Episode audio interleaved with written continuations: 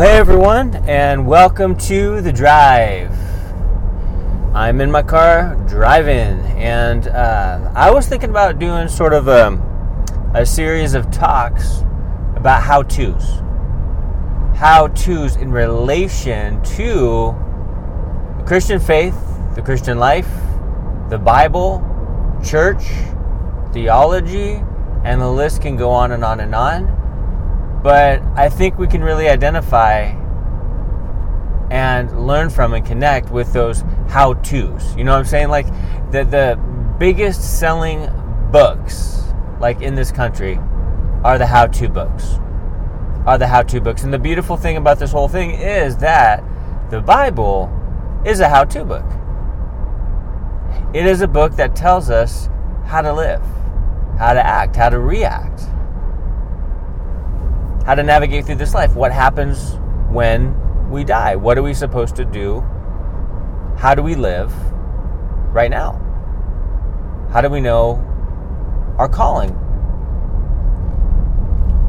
How do I navigate? How do I do this? How do I do that? You know what I'm saying? Like it's it's I really think we can identify with the how to fill in the blank phraseology. And so that's what I want to do. I want to do the how to how to, I think is important. And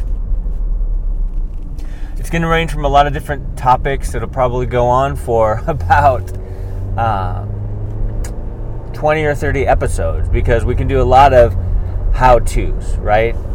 How to. And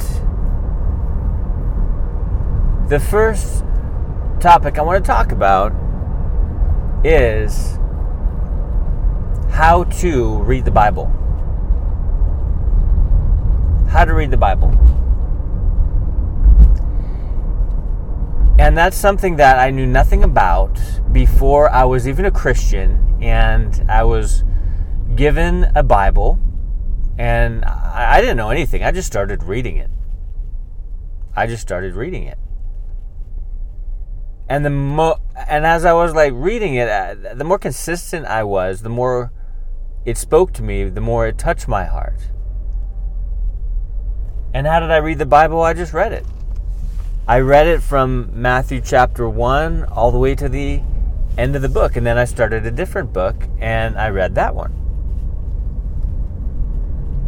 So when the question is posed, well, how do I read the Bible? I would say you read it verse by line, uh, verse by verse, line by line, chapter by chapter, book by book. And that's one of the things Calvary Chapel adheres to and clings to and sees to be true is that when Paul says in the end of Acts there that he didn't shun to teach the whole counsel of God, we take on that verse, that reality, and even in church service, how do we how do we read the Bible? How do we study the Bible? How do we teach the Bible? Verse by verse, line by line, chapter by chapter, book by book. That's how we do it. Are there other ways to read the Bible? Absolutely. There's many different ways to read the Bible.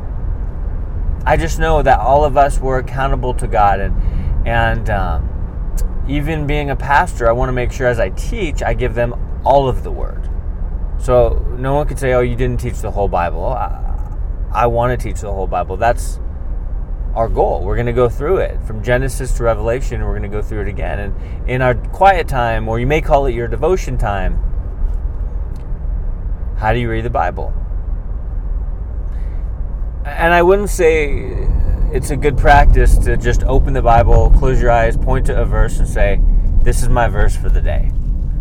You know, and that may be an exception. That may have um, worked out well for you at one time, but but I would say pray about it. Start, you know, get the answer and the leading from God, and start the book He puts on your heart, and just read it. How do you read the Bible? You just read it verse by verse. And so, a question along with that is well, how do I retain what I've read? Well, those verses, like uh, it says in Psalms, they're, they're sort of hidden in your heart. They're ingrained in your heart. And as you read them, you soak them in. They go into your mind and your heart and your being and who you are. And they're there. Like, I don't know about you, but there's moments when I'm talking to someone where I, a verse comes out. I feel like I, later, I feel like, what, what happened? Well, the Holy Spirit's brought those verses that I've read in the past to light and I was able to share that uh, you know, with a person. It's exactly what they needed to hear, and I love that. And that occurred and that happened because I just read the Bible. Do we study it? Of course, we study it. But I love the systematic uh, process of just going verse by verse. You know, how do you read the Bible? Well, you just start in a book and you just read it. How do I retain it? Well, one of my suggestions is writing stuff down.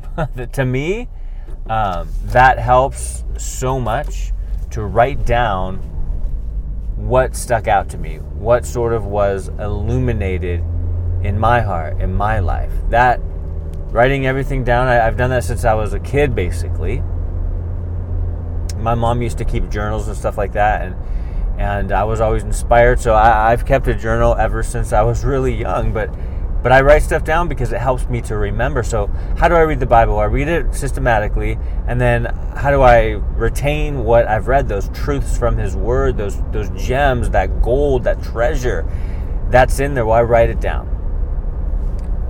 Write down a verse reference and a verse, and I write down a sentence or two, sometimes a paragraph, depending on how God speaks, but I'll write down what's on my heart in relation to that verse.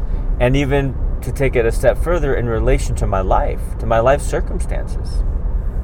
And that's the thing with the Bible, with Bible study, with Bible teaching, it's it's observation, interpretation, application. That's expository